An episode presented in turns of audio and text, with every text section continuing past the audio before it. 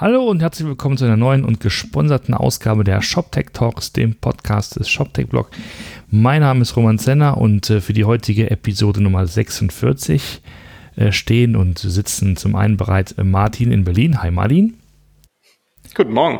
Und von Shopware, um die geht es nämlich heute, Daniel Nögel. Er ist bei Shopware Product Manager Enterprise. Hi Daniel. Guten Morgen, hallo. Schön, dass du da bist äh, und äh, dich mit uns hier im Podcast beschäftigt sozusagen. Erzähl doch mal ganz kurz, äh, wer du bist und was du machst. Genau, also mein Name ist Daniel Nögel, ich bin Produktmanager bei Shopware. Ähm, ich komme ursprünglich so ein bisschen, äh, bin eigentlich Geisteswissenschaftler, Deutsch, Politik, Philosophie habe ich mal studiert und habe mich dann nach dem Abschluss gefragt, wo geht man damit hin und bin dann bei Shopware gelandet als Entwickler erst und ähm, bin jetzt seit drei, vier Jahren da als Produktmanager unterwegs. Das heißt, ich verantworte so ein bisschen die Weiterentwicklung des Produkts, äh, vorzugsweise für Enterprise bisher, so B2B Suite oder die Enterprise Search habe ich so ein bisschen verantwortet, äh, konzeptionell. Und jetzt für Shopware 6 habe ich auch da super viel gemacht, was so Konzepte angeht, Internationalisierung, Pri Pricing und sowas. Das mhm. ist mein Job, ja. Okay, alles klar. Ja, da bist du ja auch perfekt der richtige Ansprechpartner für das Gespräch, denn äh, äh, es wird in der Tat äh, hier auch zum großen Teil um Shopware 6 gehen, denn ihr habt ja ähm, vor einigen Wochen, Monaten schon fast, ne, ähm, beim letzten Shopware Community Day ja einen großen Aufschlag gemacht mit Shopware 6. Mhm. Erzähl doch mal so, was aus deiner Sicht das Wichtigste oder die wichtigsten Fakten sind, die wichtigsten Stichwörter, wenn es darum geht, Shopware 6 zu beschreiben.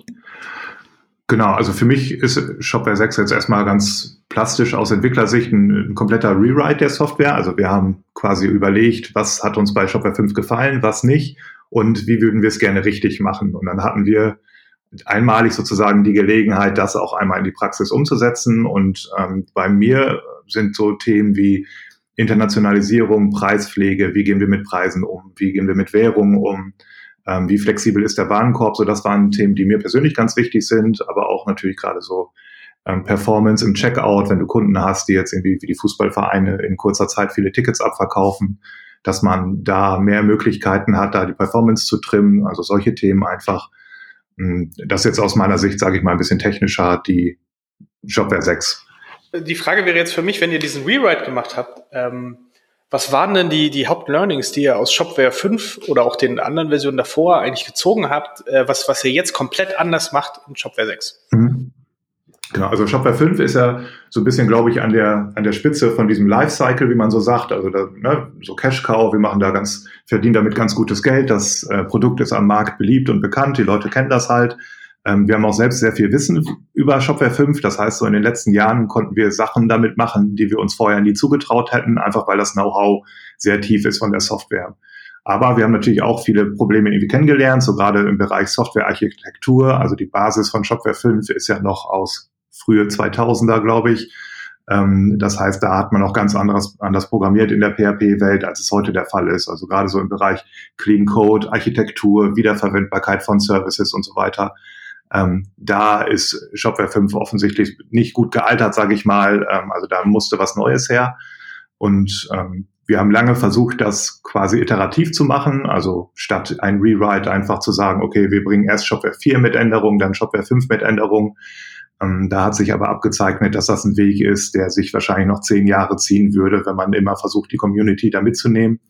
Und da war unsere Überlegung, dass man besser einmal es richtig macht, einmal einen großen Bruch hat, als über Jahrzehnte quasi immer wieder kleine Sachen. So, das ist so ein bisschen die Idee dahinter. Okay. Und von der Architektur her, was waren da jetzt die großen Änderungen? Also wie, wie, wie, äh, wenn du halt äh, fünf und sechs nebeneinander legen würdest und du sagst, wir, wir reden zum Beispiel über das Thema Architektur, was äh, ist da jetzt eigentlich der große Unterschied? Also Shopware 5 ist ja ja, so gewissen Service-Gedanken gibt's da natürlich schon drin. Wir haben ja über die Jahre da auch viel gemacht. Aber vom Kern her war das ja ein sehr monolithisches Stück Software. Also gar nicht jetzt monolithisch im Sinne von kein Microservice, das ist ja sozusagen noch eine andere Art von äh, Monolith, sondern auch ein Monolith im Sinne von, wie ist der Code strukturiert. Ne? Da gab es ja immer diese Core-Klassen, ähm, wo du teilweise Klassen hattest mit 3000 Zeilen Code ähm, Plain SQL-Zugriffe und sowas, ähm, wo dann vielleicht noch Plugin-Entwickler dranhingen, dass man die Interfaces auch nicht, oder die äh, Events nicht brechen konnte. Also teilweise halt sehr große, sehr behäbige Klassen, an die wir kaum noch ran konnten, die kaum einer richtig verstanden hat. So typische Legacy-Software eigentlich. Ja.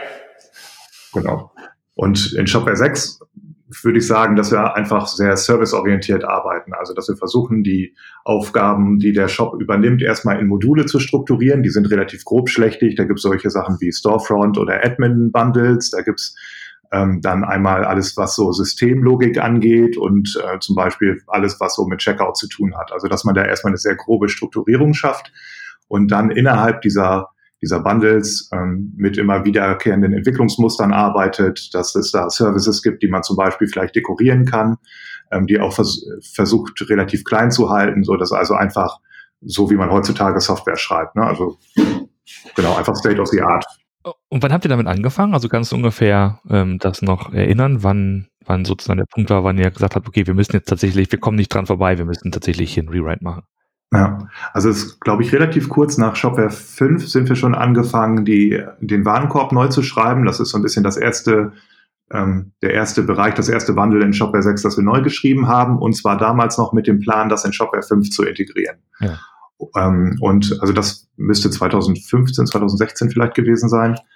Und haben dann aber gemerkt, okay, da, also ich meine, am Warenkorb hängen natürlich indirekt auch die Produkte mit dran und die Kunden und so weiter. Und wenn du den Warenkorb anfasst, das kaskadiert ja so weit nach unten. Ähm, hatten wir wieder dasselbe Problem, dass das über Jahre, Jahre hätten wir das irgendwie da rein integrieren müssen. Und dann ist, glaube ich, irgendwann der Entschluss gefallen, dass wir sagen, okay, das wird wahrscheinlich was Neues. Und auch das hat noch ein bisschen Zeit gebraucht, bis wir uns da wirklich festgelegt haben, wie weit wir da reingehen. Wir hatten auch erst Pläne, dass wir die Storefront nicht wirklich ändern und versuchen nur zu migrieren. Und ähm, das hat sich so ein bisschen im Prozess ergeben, dass wir eigentlich immer wieder die Entscheidung gefällt haben, nee, diesen, diesen Stand oder dieses Stück Source Code wollen wir auch nicht übernehmen, sondern das wollen wir auch neu machen. Ne? Also zwischendurch gab es zum Beispiel die Idee, weiterhin auf Smarty zu setzen. So, ne? Und zum Glück äh, haben wir uns dagegen entschieden. Twig, Twig. Oder? Ja. ja, genau. Okay, also wenn ich das richtig verstehe, heißt das, das ist, also ich würde jetzt nicht ein Unfall nennen, aber es war definitiv eigentlich nicht geplant vom Start weg, ähm, mit einer komplett neuen Architektur, also Software 6 mit, äh, Shopware 6 mit einer komplett neuen Architektur zu starten, sondern das ist eigentlich, war ja so, so ein gradueller Prozess, dem ihr euch so Stück für Stück angenähert habt. Genau, also ur, unser Ursprungsplan war immer, wir machen iterative Verbesserungen, äh, stetige Refaktorierungen bei jedem Release ähm, tauschen wir einen Teil der Core-Klassen zum Beispiel aus oder irgendwann ähm, das Backend und so weiter. Ähm, und also den Ansatz sind wir auch einige Zeit lang gefahren. Wir haben ja zum Beispiel in Shopware 4.1 ähm, den Symphony DI-Container integriert, haben dann den Kernel auf Symphony schon umgestellt und so. Also den, äh, diesen Ansatz haben wir lange ähm, verfolgt. Und ich glaube, hat auch eine Zeit lang gut funktioniert, aber irgendwann musst du ja auch mal abliefern und sagen, okay, wie lange soll dieser Pfad noch gehen? Und da, ne, wenn man überlegt, von vier nach fünf waren, glaube ich, vier Jahre, hätte es nochmal vier Jahre gedauert hätten. Also, oder noch länger hätte man die Community ja, glaube ich, auch so ein bisschen zurückgelassen. So, die wollen ja auch, dass es weitergeht. Und darum haben wir dann irgendwann den Entschluss gefasst, dass wir das mal neu angehen und neu denken müssen, diesen Ansatz. Ist ja auch so ein bisschen interessant, finde ich, weil ich glaube, dass es viele von den älteren, in Anführungsstrichen, Shop-Systemen ja so ein bisschen vor derselben Entscheidung stehen. Ne? Also wie weit oder wie schmerzhaft darf der Einschnitt sein. So, das hat der Magento zum Beispiel so ähnlich auch gehabt. Ähm, ja, aber ich glaube, Magento hat die, die, ja. die schlimmste von allen Varianten genommen. Ja, stimmt. Da, da, da wollten wir auch noch gleich ein bisschen drüber reden. Ja, sie, jetzt, sie, sie haben es schlimm gemacht und aber nicht verbessert. Also, der ja. Einschnitt ist groß. Das, das ist so. Der, genau. der, Einschnitt ist groß, der Stress noch größer, aber der Effekt ist halt überschaubar ne? ja, für alle Beteiligten. Das war, genau, auch von unseren Partnern, also äh, in England zum Beispiel haben wir das vor auch vor ein paar Jahren schon vorgestellt, dass wir das so vorhaben. Und da sind ja gerade viele Partner auch aus der Magento-Welt, sage ich mal. Und die hatten schon Sorgen, dass wir die da nicht ordentlich mitnehmen. Ne? Also da haben wir auch frühzeitig erkannt, dass das ein super sensibles Thema ist für die Partner äh, und die Kunden natürlich auch.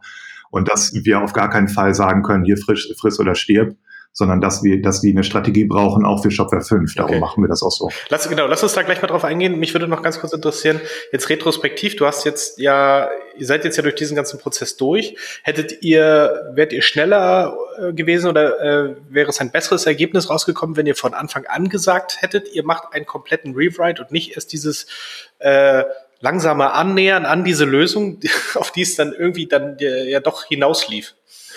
Mm Ich glaube ehrlich gesagt nicht. Also es ist ja auch so, wir, wenn man sich das Wachstum von Shopware anguckt, als ich 2012 angefangen bin, da waren wir vielleicht, ich schätze 30, 40 Leute und dann vielleicht zehn Entwickler oder so was, also so ganz grob jetzt. Ähm, das heißt, da hätten wir weder das Know-how noch die Manpower gehabt, das ganze System neu aufzubauen. Ne? Also das ist ja auch eine Sache, die kannst du erst mit einer gewissen Entwicklungsstärke machen, ähm, wenn du auch die Leute so fit hast, dass sie das alles verstehen und dass sie schon wirklich viel Erfahrung haben im E-Commerce. Also ich glaube, ich glaube, retrospektiv ist das ziemlich gut gelaufen, ehrlich gesagt, dass wir sehr lange die alte Basis weiterpflegen konnten, dass die auch, wie gesagt, weiterhin eigentlich sehr erfolgreich war und wir nie damit gegen eine Wand gelaufen sind, sondern eigentlich jetzt zum richtigen Zeitpunkt den Absprung gemacht haben. Wie gesagt, die alte Basis äh, pflegen wir jetzt ja auch noch fünf Jahre weiter, also von daher auch das können wir ja guten Gewissens tun. Ähm, also es, wir haben es also nicht zu früh, nicht zu spät, würde ich sagen. Ne? Also mittlerweile ist die Entwicklung ja um ein Vielfaches größer. Dieses Projekt hätten wir sonst gar nicht stemmen können.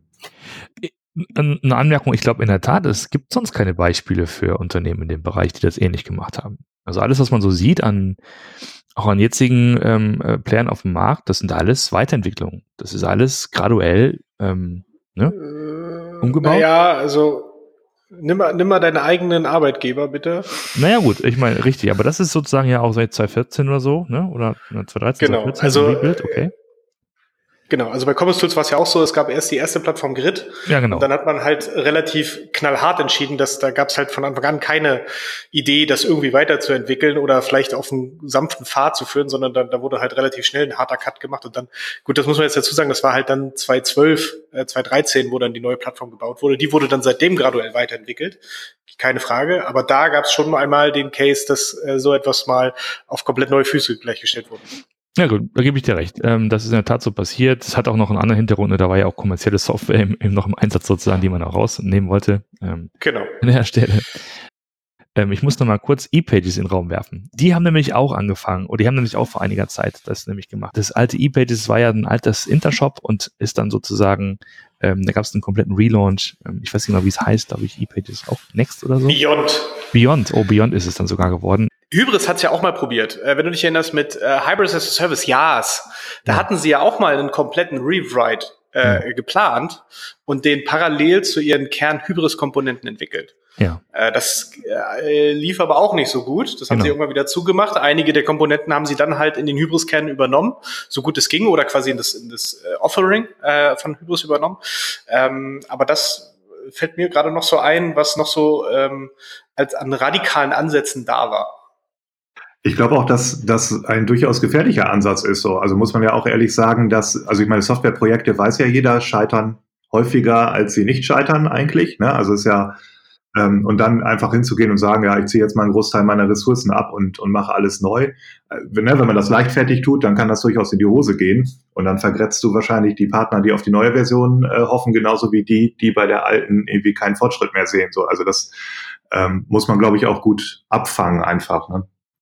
Ja, ich glaube, ähm, dass das in der Tat, und dann kommen wir auch, glaube ich, dann schon zu diesem Thema Migration oder ne, diesem, diesem Wechsel von fünf auf sechs, ähm, dass du das halt äh, so argumentieren musst, dass sozusagen diejenigen, die die Architektur bauen, die das programmieren, ähm, das Gefühl haben, dass es weitergeht, dass sie ähm, auf, auf, ähm, auf neue Frameworks und so setzen können und äh, neue Paradigmen einsetzen können. Aber gleichzeitig ähm, die Leute von, vom Business und von der Businessentwicklung ähm, auch nicht Angst haben müssen, dass sozusagen der ganze Umsatz wegbricht. Ne? Also es muss ja im Grunde genommen eine, eine Allianz beider sein ähm, und eine Planung, damit das in beiden Fällen oder für beide Gruppen sozusagen auch funktioniert. Genau. Wie habt ihr dieses äh, das Thema Wechsel von 5 auf 6 geplant oder was waren da so die wichtigsten Entscheidungen? Also wir haben lange überlegt, ob wir sozusagen, ob wir das jetzt als zwei Produkte, die parallel nebeneinander laufen, kommunizieren, so, das war irgendwie, also gibt's ja teilweise, ähm, wer hat das denn? Äh, Adobe hat das zum Beispiel, die haben ja einmal Lightroom Classic, glaube ich, und dann einmal die äh, Cloud-Version. Ne? Also da gibt's ja so verschiedene Ansätze, wie du so quasi deine alte Produktbasis und deine neue nebeneinander herschieben kannst. Mm, und da haben wir halt erst überlegt, ob wir quasi generell einfach sagen, es gibt halt zwei Versionen, quasi Classic Shopware und das neue Shopware. Hm, da haben wir uns aber aus verschiedenen Gründen gegen entschieden und haben dann gesagt, nee, wir kommunizieren schon ganz klar, Shopware 6 ist der äh, die neueste Version von Shopware. Wir wissen aber, dass der Schritt zu Shopware 6 sehr groß ist und darum kriegt ihr für Shopware 5 quasi so eine Art LTS-Versprechen, dass wir, dass wir sagen, drei Jahre neue Funktionen, zwei Jahre Security-Updates danach noch, damit ihr einfach eine Perspektive habt und damit ihr in dieser Zeit jederzeit zu Shopware 6 wechseln könnt. So, ne? Das ist dann das, was ich, hat aber auch relativ lange gedauert, bis sich das so rauskristallisiert hat, dass das für uns der beste Weg ist. Aber es ist, glaube ich, einfach die ehrlichste Variante, weil für uns intern war es ja so, dass wir, ähm, ne, also das hieß ja auch irgendwie Shopware Next, lange intern das Projekt. Also das war für uns die nächste Version von Shopware. Und dann ist vielleicht das Beste, wenn man den Kunden das auch genauso kommuniziert. Kannst du mal ganz kurz beschreiben für die Hörer, Hörerinnen, ähm, wie genau euer, äh, so euer Migrationsversprechen der, oder der Migrationsplan? Also vom Prinzip her ist das eine Erweiterung für Shopware 6, so ein Migrationstool. Ähm, und da haben wir uns so ein bisschen orientiert an diesem Migrationstool, das wir für Shopware 5 schon hatten. Also in Shopware 5 konntest du ja quasi von anderen Drittsystemen zu Shopware migrieren. Und so ähnlich handhaben wir das auch in Shopware 6. Also dasselbe Tool, das du in Zukunft benutzen kannst, um von der Konkurrenz zu uns zu kommen, kannst du auch benutzen, um von Shopware 5 äh, zu Shopware 6 zu kommen. Und das heißt, das ist kein Update, das muss man auch ganz klar sagen. Also es ist nicht irgendwie eine leichte Operation, wo mal eben die Datenbank auf ein neues Schema geschoben wird, sondern es ist schon ein komplett neues System, wo die Altdaten importiert werden. Ne? Das meinen wir mit Migration.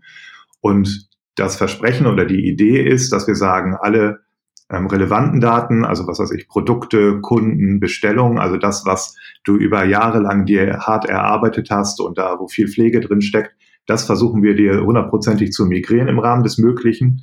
Ähm, es kann aber zum Beispiel sein, dass, was weiß ich, bei den Einkaufswelten, da werden wir wahrscheinlich keine hundertprozentige Migration hinbekommen, einfach weil das neue System ganz anders funktioniert. Aber ne, also ich, die Kunden und die Orders, das ist ja ein bisschen dein Kapital. Ne? Ich glaube, keiner würde migrieren wollen, wenn die hängen bleiben. Darum, da ist viel Gehirnschmalz reingeflossen, dass das geht. Mhm. Und ähm, wenn dann sozusagen die Migration dann passiert ist, was ist denn für, ähm, für Händler, für also Anbieter und für Marken so der wesentliche Unterschied? Hm, also ich glaube, was ein neuer Ansatz ist oder ein konsequenterer Ansatz sind diese neuen Erlebniswelten. Äh, also das heißt, dieser Ansatz, dass man sagt, wir wollen jetzt nicht wie früher nur im Listing kannst du irgendwie eine bunte Seite davor schalten, sondern jede Seite im Shopsystem in der Storefront ist quasi ein etwas, das du dir komplett anpassen kannst. So, da sind wir gerade noch auf dem Weg. Das ist noch nicht hundertprozentig fertig, aber es ist heute schon so, dass du dir natürlich deine Listing-Seiten anpassen kannst, dass du dir eigene ähm, Landing-Pages bauen kannst, aber dass du dir nachher auch deine Detailseiten anpassen kannst. Und in Zukunft kannst du dir auch komplett eigene Datentypen darüber pflegen. Also Shopware soll kein eigenes Blog-Modul mehr haben, sondern du sagst dann einfach, ich will einen neuen Datentypen erzeugen, der heißt dann Blog oder Rezept. Und dann kannst du das direkt mit diesen Erlebniswelten auch aussteuern, kannst da eigene Rezeptlistings für haben, äh, Bewertungen hinterlegen und so weiter. Also ich glaube, das ist für den Shopbetreiber auf jeden Fall ein großer Mehrwert, dass diese, dieser, ich sag mal, dieser CMS-Gedanke sich komplett durchs System zieht und nicht wie früher die Einkaufswelten an drei Stellen hinterlegt werden können und sonst nirgendwo. Das ist zum Beispiel eine große Änderung. Das heißt, auch ihr äh, setzt stark auf die eigenen CMS-Komponenten. Das heißt, Integrationen mit äh, ähm, Drittsystemen als CMS sind gar nicht so vorgesehen oder passen da nicht rein in diese, in diese Welt? Genau, das ist zumindest nicht der Fokus. Also die, man muss ja so ein bisschen unterscheiden. Es gibt ja einmal diese Storefront, die wir mitliefern. Ähm, und andererseits gibt es ja dieses ganze Thema Headless, API First. So. Und in dieser, wir haben halt überlegt, okay, also offensichtlich wird Shopware kein reines Headless-System, kann sich, glaube ich, auch keiner vorstellen, sondern wir versuchen natürlich, dass solche Anwendungsszenarien funktionieren. Aber ich glaube, dass viele von unseren Kunden einfach erwarten, dass sie sich das System installieren und dass ein ansprechende Storefront rausfällt. Und das ist ja auch, glaube ich, was heutzutage ein Großteil unserer Kundschaft einfach macht und braucht. Und für die ist dieses, ähm, diese Erlebniswelten halt hundertprozentig integriert. Das heißt, mit dieser mitgelieferten Storefront können die da tolle Sachen bauen. Und wenn dann Kunden zum Beispiel hingehen und nachher sagen, okay, ich will aber ganz eigene Portalseite davor schalten und rede eh eher über die API, dann wäre das wahrscheinlich auch ein Case, wo die dann ein eigenes CMS einbinden würden. Aber das ist jetzt nichts, wo, ähm, wo wir sagen, das muss im Standard 200%ig funktionieren, sondern das System ist so offen, dass man da dran kann. Aber im Standard gehen wir davon aus, dass die Leute eher diese Erlebniswelten benutzen wollen. Das ist ja auch spannend. Ähm, mit was für Kunden ist denn eigentlich der, der Kern von Shop? Also ändert sich so die, die, die äh, ähm, Kundengruppe oder die Zielgruppe mit Shopware 6 oder bleibt sie immer noch dieses, äh, also was ich jetzt immer so als SME, KMUs äh, bezeichnen würde, die, die kleinen bis mittleren Händler, vielleicht so bis 20, 30 Millionen Euro Umsatz im Jahr, die über so einen Shop laufen, macht, glaube ich, am meisten Sinn. Genau, also ich glaube, dass also Shopware 6 schon den Fokus ein bisschen verschiebt. Also der, der Kernbereich ist der gleiche, auf jeden Fall. Ich glaube aber, dass wir uns im Enterprise-Bereich schon ein bisschen mehr zutrauen wollen. Das war auch ganz klar ein Ziel in der Entwicklung, dass wir sagen, ähm, zum Beispiel die Datenschichtung muss so abstrahiert sein, dass wir noch besser irgendwie Redis oder Elasticsearch integrieren können, dass wir in der Lage sind, Orders in die Queue zu schieben und so. Ähm, falls du zum Beispiel wieder ne, diese Fußball-Shop-Szenario, du verkaufst in einer Stunde 50.000 Tickets ab, dann ist das natürlich schwierig, wenn das alles über eine Datenbank läuft. So, und solche Szenarien haben wir schon berücksichtigt. Hm, das heißt, ich würde sagen, dass wir im Enterprise-Bereich schon einen Schritt zulegen wollen. Ähm, aber gleichzeitig sehen wir natürlich auch, dass jetzt weiß ich nicht, keine Ahnung, Zalando wird wahrscheinlich in den nächsten Jahren nicht unser Kunde werden, das ist uns auch klar. Ne? Also, äh, also ähm, so, also ich glaube, Enterprise ein bisschen mehr, aber auch äh, im Rahmen des Möglichen. Da muss man einfach realistisch bleiben. Wir haben aber auch in den letzten Jahren einfach erfahren, dass viele Kunden oder dass wir selbst unsere Software in der Hinsicht eher pessimistischer einschätzen als das, was in den Projekten nachher tatsächlich läuft. So, ne? Also wir sind daher auch eher vorsichtig, wenn ein Kunde anfragt und sagt, ich brauche irgendwie 300 äh, Händlershops und wir machen so und so viele Orders dann gehen wir häufig eher defensiv da dran. Ähm, und ich glaube, da müssen wir einfach in Zukunft einfach gucken, dass wir für die Kunden auch klar kommunizieren, was jetzt so ein typisches Shopware Enterprise Projekt ist und was vielleicht nicht. So. Und der andere wichtige Bereich aus meiner Sicht ist halt SaaS offensichtlich. Also da wollen wir in die Richtung uns bewegen. Und das wollen wir auch mit derselben Basis schaffen. Ne? Also da geht es schon darum, dass wir dieselbe Technologie benutzen können, um daraus ein SaaS-System aufzubauen. Ähm, da, ja, das, wie man das wird nachher vielleicht noch ein Thema sein. Da geht es natürlich für uns darum, dass wir das Produkt einfacher machen. Shopware ist ja so ein bisschen sehr mächtig, glaube ich. Also viele Konfigurationsmöglichkeiten, die wir heute haben, die zum Beispiel für Enterprise-Kunden relevant sind, sind für einen SaaS-Kunden völlig zu viel. Da muss man eher zurückbauen. Ne? Das wäre dann da die Aufgabe. Genau, zu SaaS würde ich gleich gerne noch ein bisschen äh, genauer ähm, äh, was fragen. Ähm, Nochmal kurz diesem sehr, sehr Buzzword-verdächtigen Thema Headless. Ne? Also ist es denn so, dass, dass du sagen würdest, ihr, ihr baut, ihr baut, also wer es Headless nutzen möchte, dann kann er das tun und hat, ich weiß nicht, wie viel Prozent letztlich API-Coverage von den ganzen Funktionen. Und wer das aber nicht will oder kann oder wie auch immer, der nutzt quasi den, den, den, den, den Head, der mitkommt und hat sozusagen in der Kombi ähm, die eine ähnliche, ich sag mal, einen ähnlichen Ansatz wie, wie bei Shopware 5 zum Beispiel. Genau, also für mich, ich, ich tue mich mit dem Begriff Headless so ein bisschen schwierig, schwer, weil äh, okay, offensichtlich bedeutet das, dass ein System irgendwie keine UI hat, so im einfachsten Fall, ähm, oder das, äh, oder was weiß ich, im E-Commerce speziell, dass ich Frontend und Administration rausgelöst habe. Hm, für mich ist der relevante Aspekt dabei erstmal, dass die API wichtig ist und dass man das weiß und versucht, die Software so zu bauen. So ganz blöd gesagt, ne? aber darum geht es ja am Ende des Tages, dass du eine API hast, wo Kunden und Agenturen mitarbeiten können, wenn die dein Frontend nicht benutzen können. Und da würde ich schon sagen, ähm, dass wir da viel für getan haben. Äh, API-Coverage kann ich dir jetzt ehrlich gesagt nicht sagen, aber die Administration geht halt komplett über die API. Ähm, von daher gehe ich davon aus, dass die Coverage da nahe 100 Prozent ist. Ähm, und ja, also von daher sehe ich das Thema nicht so, also ich, ich glaube, so ein paar Info habe ich gelesen, äh, Shopware, das nächste Commerce-Tools ja, oder genau, irgendwie sowas, genau. äh, ja, ist ja, offensichtlich genau. nicht unsere Idee. Also, äh, Aber das äh, ist ja, also das ist ja tatsächlich dann die, ähm, so wäre der zumindest der ähnliche Ansatz zu sagen, naja, überlasst doch den Kunden, was er da für, für ein Frontend draufschnallen will, ob es irgendwie äh, ein normaler Webshop ist, irgendwo eine App ist oder ob er irgendwie was Wildes mit Voice oder so machen will. Ne? Das ist ja immer so der, der Hintergrund. Genau. Und ich sehe das gar nicht so spektakulär. Ich denke einfach, ja, das ist doch, würde ich heute eine Software schreiben, die keine vernünftige API hat, würde man mich ja auslachen. Also Headless ist ein großes Wort für, äh, wir haben unsere Hausaufgaben gemacht. Ja, so würde ich. Ne?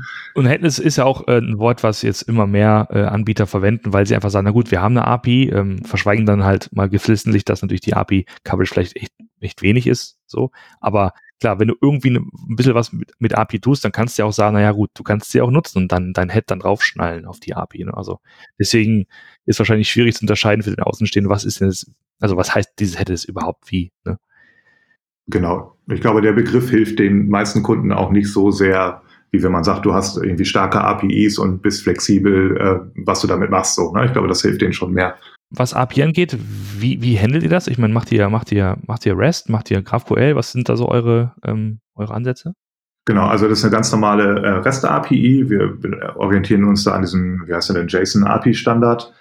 Ähm, aber es ist eigentlich eine REST-API. Es gibt von ein paar von Entwicklern von uns, die haben auf dem letzten Hackathon auch schon GraphQL da ähm, dran geschlossen, aber da weiß ich jetzt nicht genau, wie das Projekt steht. Also das ist auch eher ein Experiment. Ähm, der Standard, den du bekommst, wenn du die Shopware installierst, ist einfach eine REST-API. Okay. Genau.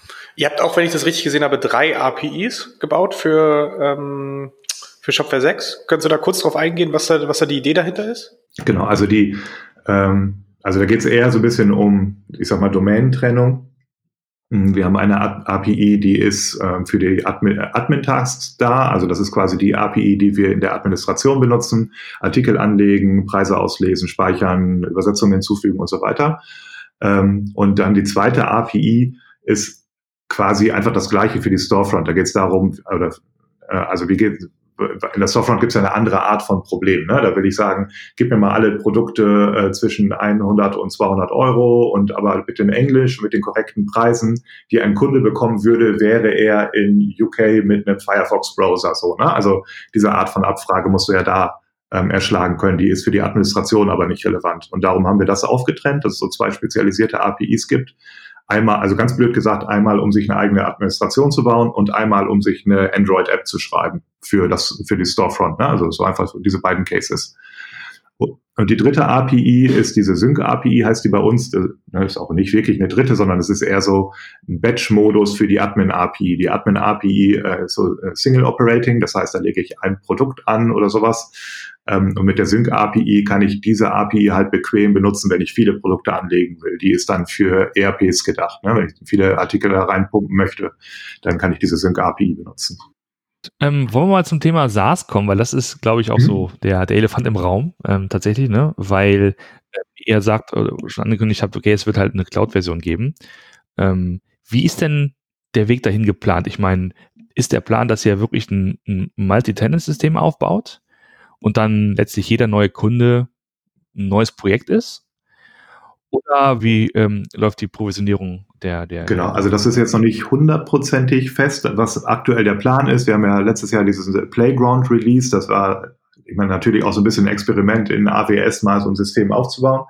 Ähm, da war das so, dass die Source Code Basis geteilt ist und die Datenbanken quasi getrennt in derselben, im selben Datenbankserver liegen. Ne? Also das das heißt, nicht jeder Kunde kriegt einen eigenen Stack, sondern du kannst die in der Hinsicht clustern, dass du sagst, die teilen sich zum Beispiel die Webserver.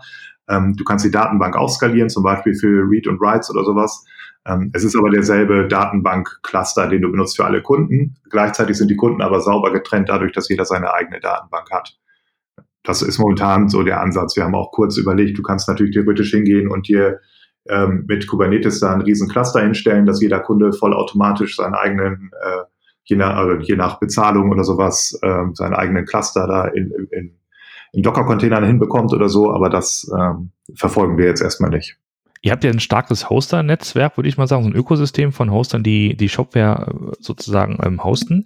Macht ihr das dann perspektivisch dann hierzulande bei einem lokalen Anbieter oder nimmt ihr wirklich auch einen Public Cloud Anbieter wie AWS oder Google oder? Genau, also momentan sind wir, reden wir mit AWS und das ist auch, soweit ich weiß, immer noch der aktuelle Stand, dass wir dahin gehen. Mm, ja, also das ist erstmal einfach der Gedanke, dass das der Anbieter ist, der nach unserem Empfinden irgendwie am, ähm, am weitesten verbreitet ist, den jeder kennt, äh, ja, also der einfach am akzeptiertesten ist, in Anführungsstrichen. Ich will mich da gar nicht so furchtbar weit aus dem Fenster legen, aber das war so ein bisschen, dass wir gedacht haben, okay, AWS ist so ein bisschen der Marktführer in dem Bereich. Ähm, das ist, glaube ich, eine vernünftige Entscheidung.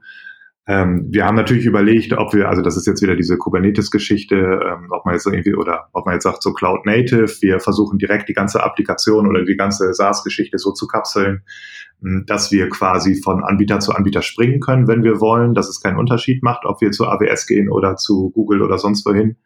Das ist aber momentan, da muss man ja auch einfach einen Schritt nach dem anderen gehen ist das einfach die Ressourcen nicht wert. Also jetzt irgendwie viel Zeit und Energie zu investieren, um die ganze Applikation sozusagen so zu abstrahieren, dass du äh, dich nicht auf einen Anbieter festlegen musst, ähm, macht für uns keinen Sinn, sondern wir würden dann eher, wenn wir den Schmerz wirklich haben, dann das Geld und die Zeit in die Hand nehmen und äh, gucken, wie man da wegkommt. So, ne? Okay. Aber die Quintessenz ist schon, ihr werdet auf einen der Großen geben. Ja, genau. Das heißt, irgendwann gibt es halt den, den Punkt, wo ihr sagt, okay, das ist sozusagen jetzt der Funktionsumfang oder das ist halt die Applikation, die halt ähm, die Cloud-Version wird, äh, wird. Du sagst ja schon, die muss halt deutlich einfacher werden, damit man es hm. tatsächlich auch äh, den, den Menschen, die das benutzen, einfach macht. Und dann mit so einem On-Demand-Service loszulegen. Wann ist, wie ist ungefähr der Zeitplan dahin? Habt ihr da schon was ähm, ähm, ausgearbeitet? Ich glaube präzise nicht. Ich hoffe, dass wir da nächstes Jahr schon was zeigen können. Okay, aber jetzt, äh, äh, ich würde da gerne noch mal kurz eingehen auf die Diskussion, die wir vorhin hatten mit der mit den Zielgruppen. Äh, was wird denn die Zielgruppe für diese Cloud-Lösung sein? Weil mhm. das, was ich so ein bisschen mitgeschnitten hatte, war ja schon, dass das eher dann das, das, das untere Segment adressiert und wahrscheinlich nicht mehr diesen äh, ähm, kam äh, diesen mittleren, also zum Beispiel, eine, weiß ich nicht, ihr habt ja den BVB oder so, ja. äh, oder auch wenn man also wenn man äh, etwas größere Kunden sich anschaut. Äh, ist das für die eigentlich interessant oder geht das eher wirklich dann Richtung Tante Emma so ein bisschen? Genau, also, also im ersten Schritt ist es tatsächlich so, also ich nenne das immer Klein- und Kleinstkunden so ein bisschen, also die Leute, für die Shopware bis jetzt eigentlich zu komplex gewesen wäre, die sich auch mit Hosting nicht beschäftigen wollen. Das ist die Zielgruppe ähm, im ersten Wurf ganz klar, also eher kleiner als heute. Hm, ich bin aber auch der Meinung, dass sich das einfach generell so ein bisschen verändert hat. Also das heißt, ein Kunde, der vor sieben Jahren einen E-Commerce-Shop aufbauen wollte, der hat halt zwangsläufig sich irgendwo eine ZIP-Datei runtergeladen und hochgeschoben. Das war halt so. Da gab es in der Form kein SaaS. Ne? Also das ähm, hat ja einfach nicht stattgefunden. Und ich glaube, dass ein Kunde, der heute, also wenn derselbe Kunde sich heute wieder ähm, umsehen würde, würde er sich wahrscheinlich trotzdem für das einfache SaaS-Produkt entscheiden, einfach weil der keine Lust hat, sich mit dem ganzen Hosting-Gedöns zu beschäftigen. Also ich glaube, da versch verschiebt ja. sich gerade auch die, die Kundschaft an sich. Also wir adressieren nicht nur ein anderes Segment, sondern die Kunden selbst sind, glaube ich, eher so, dass sie sagen, ja, lieber ein bisschen weniger, aber dafür muss ich mich um nichts kümmern. So, also im ersten Schritt solche Kunden. Okay. Ja. Nee, macht das Sinn. Was sagt denn euer Partnernetzwerk dazu, wenn ihr sagt, okay, wir haben da perspektivisch eine Lösung, wo es mal zumindest ähm, die Bereitstellung von irgendwelchen externen Services und Plugins sich zumindest ändern mhm. wird, um nicht zu sagen, vielleicht nicht mehr so funktioniert wie vorher. Also bis jetzt habe ich keine Klagen gehört. Also wir haben die Partner ja auch sehr früh da, dazu abgeholt irgendwie und die damit eingebunden und gesagt, dass wir das vorhaben, dass wir in die Richtung wollen. Und ich glaube, für die Partner erschlägt das eher ein Problem, weil die natürlich auch sehen, dass ähm, viele Kunden jetzt im Enterprise-Segment, das ist jetzt wie gesagt bei uns Step 2, aber dass die sowas vermehrt nachfragen. Also die wollen irgendwie eine Cloud-Lösung, die wollen das direkt vom Hersteller haben am liebsten oder zumindest sozusagen die Rezepte haben, um sich irgendwie eine Private Cloud einzustellen. Also für, das ist für die Partner natürlich hilfreich. Gleichzeitig ist ja nicht alles immer irgendwie nur Programmierung, sondern auch das Einrichten und Aufsetzen eines Shops und so weiter kann ja irgendwie eine Möglichkeit sein, damit zu verdienen. Ähm, und wir kommunizieren ja auch ganz klar, wir wollen jetzt nicht von On-Premise zu SaaS, sondern wir glauben, dass wir ähm, in der Lage sind, mit einem Produkt eigentlich so, ein, so, eine geile Geschichte zu erzählen, dass ein Kunde vielleicht erst irgendwie klein anfängt, irgendwie auf, auf einer SaaS-Umgebung und dann merkt, okay, ich brauche doch was Größeres oder ich will mehr Individualisierung machen, dass man, also dass wir den komplett begleiten können mit seinem Wachstum.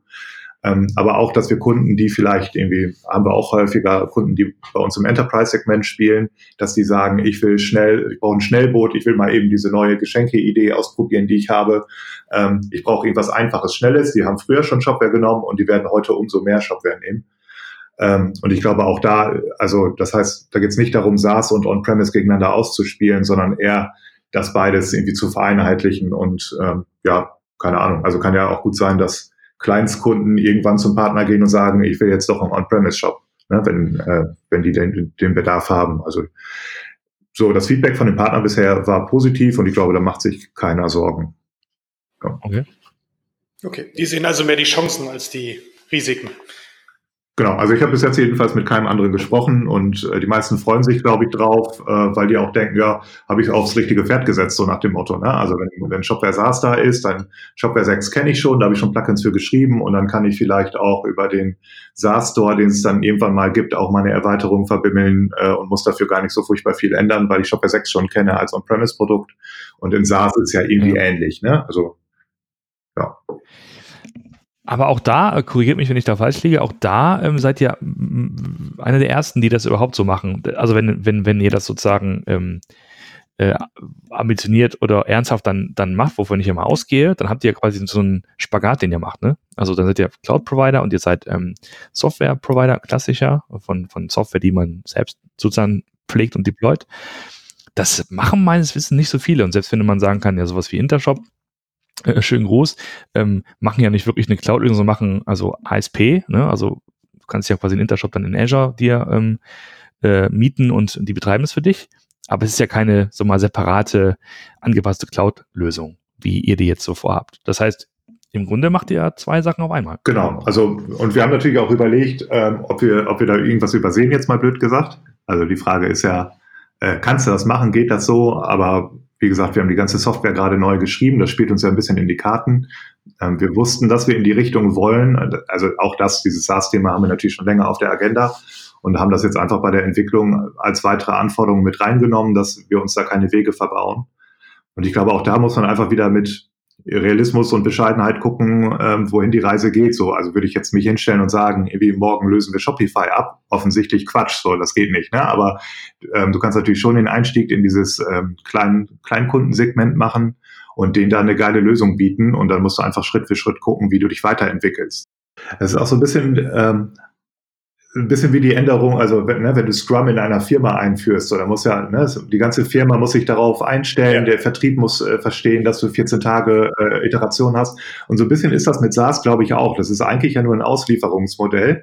Ähm, aber es bedeutet halt unglaublich viel so für die, äh, für die Company, also wie, wie der Vertrieb tickt und so weiter. Die, also so, so ein SaaS-Kunde, das ist ja ein bisschen, ne, kann jederzeit kündigen, so, äh, hat wahrscheinlich nicht so lang laufende Verträge, wie das äh, bei einer Enterprise ist oder sowas. Also dieses ganze, wie verdiene ich mein Geld-Ding ändert sich ja. Ne? Du musst viel mehr noch in Service reingehen, musst die Leute noch viel glücklicher machen, die erwarten äh, schnellere Veröffentlichungen. Also die Firma muss auch SaaS lernen. So, das ist so ein Ding, das muss die ganze Company mittragen. Ähm, und ich, also ich glaube, dass da auch schon eine große Herausforderung hintersteckt. Ne? Da mal noch eine ganz kurze Frage in diesem SaaS-Modell. Äh, wie weit wird denn da genau die Möglichkeit der, der Anpassung sein für die, für die Kunden? Also ich kann ja dann wahrscheinlich nicht mehr auf den Kern runtergehen. Genau, also dieses typische, ich installiere mir mal eben ein Plugin, ist dann raus. Ähm, das kriegst du so gut nicht isoliert. Das ist ja am Ende des Tages auch noch so ein PHP-Stack. Ähm, das, meiner Meinung nach geht das technisch so nicht, sondern was du machen kannst, ist natürlich, dass du so einen Store bereitstellst, wo du solche Plugins vertreibst, die dann vernünftig gereviewt werden. Also da musst du natürlich noch viel mehr ins Detail gehen, was jetzt so Performance-Verhalten angeht, weil wir ja auch über irgendwelche SLAs da in der Haftung drin hängen. Ne? Also das heißt, ich lade mir mal irgendwie ein Plugin von irgendeinem äh, Menschen runter und probiere das mal aus, ist in SaaS irgendwie schwierig, sondern du musst es halt selbst als Hersteller reviewen. Ähm, und ich vermute, da wird die Reise für uns hingehen. Das heißt, für den Kunden ändert sich gar nicht so viel. Der kann sich aus dem Store halt ein Plugin beziehen. Und für uns müssen sich die Prozesse dahinter natürlich ändern, weil wir viel mehr reviewen müssen. Ja. Okay, aber ich kann dann in das Plugin nicht mehr direkt eingreifen. Ich bin dann auf die Funktionalität des Plugins. Also was ich ja manchmal so höre, ist, dass die, die, die Shopware-Plugins ja, also für den Standard-Case total super sind. Und dann mhm. aber, wenn du so ein, zwei Spezialfälle abfackeln willst, dann greifst du ja teilweise auch mal ein. Sei es jetzt ja. in, den, in den Kern von Shopware oder halt auch in den, in den, äh, in den Code von, von dem Plugin. Und das wird mhm. dann ja eigentlich nicht mehr möglich sein, oder? Genau, also jedenfalls nicht in der Form, wie man das heute kennt, dass man quasi den Code bearbeitet und dann da eine Modifikation dranhaut. Das wird so nicht funktionieren. Äh, das, also was wir noch überlegen, ist, dass wir ähm, so Webhooks irgendwie möglich machen. Also ne, es gibt ja mehr als ein Erweiterungssystem. Du kannst zum Beispiel, hast du jetzt erstmal Plugins, die installierst du dir, so, fertig kannst nichts mehr machen. Dann das zweite wäre, dass du ähm, über Web Webhooks mit Regeln irgendwie verknüpft Aktionen ausführen kannst, dass du zumindest sagen kannst, wenn eine Order reinkommt, dann mach mal einen Push an folgende URL, dass man solche Sachen ein bisschen weiter individualisieren kann und gar nicht immer ein Plugin braucht. Das kann in der Kombination vielleicht schon helfen, wenn man äh, sonst nicht weiterkommt.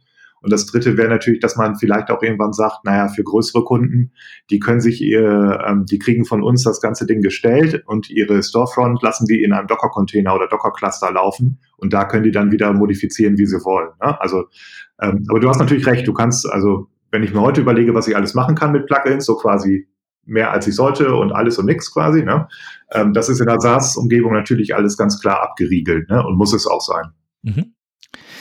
Wir sind ja schon jetzt so in der, in der Zielgeraden äh, der, des Podcasts. Ihr habt ja, um das so einzuleiten, ihr habt ja auch den, den Jörn Paulsen jetzt an Bord, ne, der ja ähm, seinerzeit super gemacht hat. Also ähm, jetzt, was jetzt zu Wildcard gehört. Inwieweit ähm, spielt der schon rein in die, in die Frage, wie ihr euer SaaS-Produkt auf, aufstellt, aufbaut?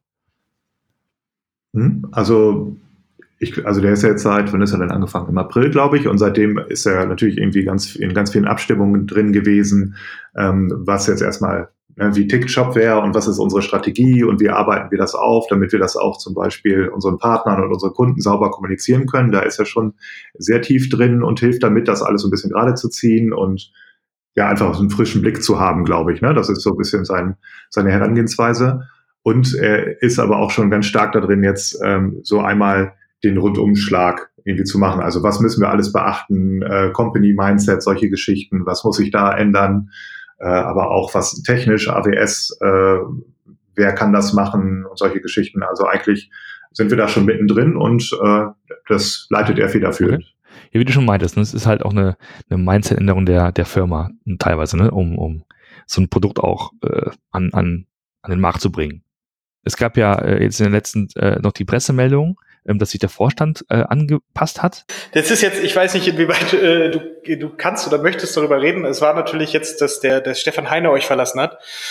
Ähm, ist ja gerade erst letzte Woche rausgekommen. Mhm. Ähm, ist sicherlich ein großer Umbruch für euch, auch äh, weil es jetzt einmal von zwei auf drei, äh, ähm, von drei auf zwei Vorständen und dadurch habt ihr diese, diese Director-Ebene darunter, unter anderem auch mit dem Jörn, äh, auch mit dem Joshua und dem Daniel, glaube ich. Äh, äh, Herbie meinst du äh, wahrscheinlich, ne? Genau. Ja, ja, ja, genau. Ähm, Herbert, genau. Ähm, was heißt das für euch jetzt? Also, äh, wie merkt man das so im alltäglichen mhm. Leben? Ja, also ich glaube, dass ähm, der Stefan nicht mehr Teil des Vorstands ist, haben persönlich irgendwie auf jeden Fall äh, super schade, weil er auch einfach ein, ein, toller Typ war. So, ich weiß nicht, ihr kennt ihn ja wahrscheinlich auch so. Also ähm, ich glaube, da ist auf jeden Fall, glaube ich, schon die Stimmung irgendwie, dass wir den äh, persönlich vermissen werden.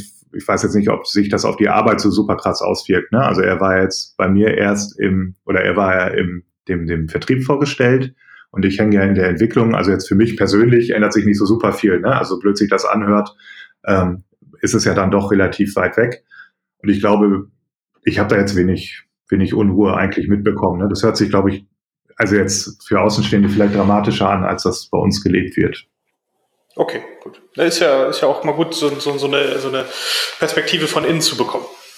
Ja, ich habe ja letztens auch schon gemeint, dass ich, äh, dass ich das, äh, dieses Medienrauschen da ein bisschen übertrieben fand. Ich glaube, das ist irgendwie auch normal, dass Dinge sich dann verändern und äh, äh, Leute andere äh, vielleicht berufliche Ziele machen. Vielleicht wollte er mal Rosen züchten gehen oder was anderes machen, keine Ahnung. Ja, ich sag mal so, dass du nach zwölf Jahren irgendwie deinen Vorstand mal ein bisschen umbaust, ist, glaube ich, mehr als normal. So. Auch vor allen Dingen, wenn man, wenn man den, den Weg äh, ähm, sich anschaut, den, den Shopware äh, in diesen zwölf Jahren genommen hat. Ja, aber klar ist halt auch, ne, ihr habt natürlich ähm, sozusagen auch Wachstumsziele, also die ihr kommuniziert habt, ne? Also in dem Fall was auf 20, äh, 2020 auf 30 Millionen Umsatz. Das ist natürlich auch eine, ich sag mal so, ein Batzen Arbeit, der dann auf den, unter anderem auf den Vorstand zukommt, um ja. das zu organisieren und das hinzukriegen, ja. Genau, ja, ist es auch. Wir haben viel vor, das ist so. Gut, wenn man jetzt mal das Gefühl hat, okay, äh, man möchte sich mal ein bisschen mit Shopware 6 beschäftigen, ähm, weil vielleicht auch, ich möchte diesen kleinen Seitenhieb nicht unterlassen, ähm, sich vielleicht auch äh, von, von der Magento 1 auf 2 Migration abgeschreckt fühlt. Ja. Ähm, wie kann man denn mal ausprobieren, ob dann vielleicht Shopware 6 das richtige Verein ist? Genau, also am einfachsten äh, bei uns auf die Download-Seite gehen, der müsste heute Nachmittag oder spätestens morgen früh ähm, ist die Early Access Version 1 verfügbar. Ähm, einfach runterladen, ausprobieren. Okay. Genau. Und die SaaS-Variante wird dann irgendwann nächstes Jahr kommen, richtig? Ihr habt zwar den Playground schon. Genau. Ja, genau, den Playground, ähm, den haben wir weiterhin, aber es geht jetzt für uns ja darum, dass wir da ähm, ein richtiges SaaS-Produkt rausbauen. Das ist es ja momentan auch nicht. Ähm, genau, also da rechne ich nächstes Jahr mit. Und wenn man den Daniel mal, mal sprechen möchte, treffen möchte, hören möchte, wie kann man das am besten tun? Äh, ich glaube, mich kann man ganz gut auf äh, Twitter eigentlich erreichen ähm, oder bei uns, also viele von unseren Kunden und Partnern sind auch im, im Community-Channel oder ähm, Chat drin, da mich einfach ansprechen. Ähm, aber ansonsten per Twitter am besten. Okay.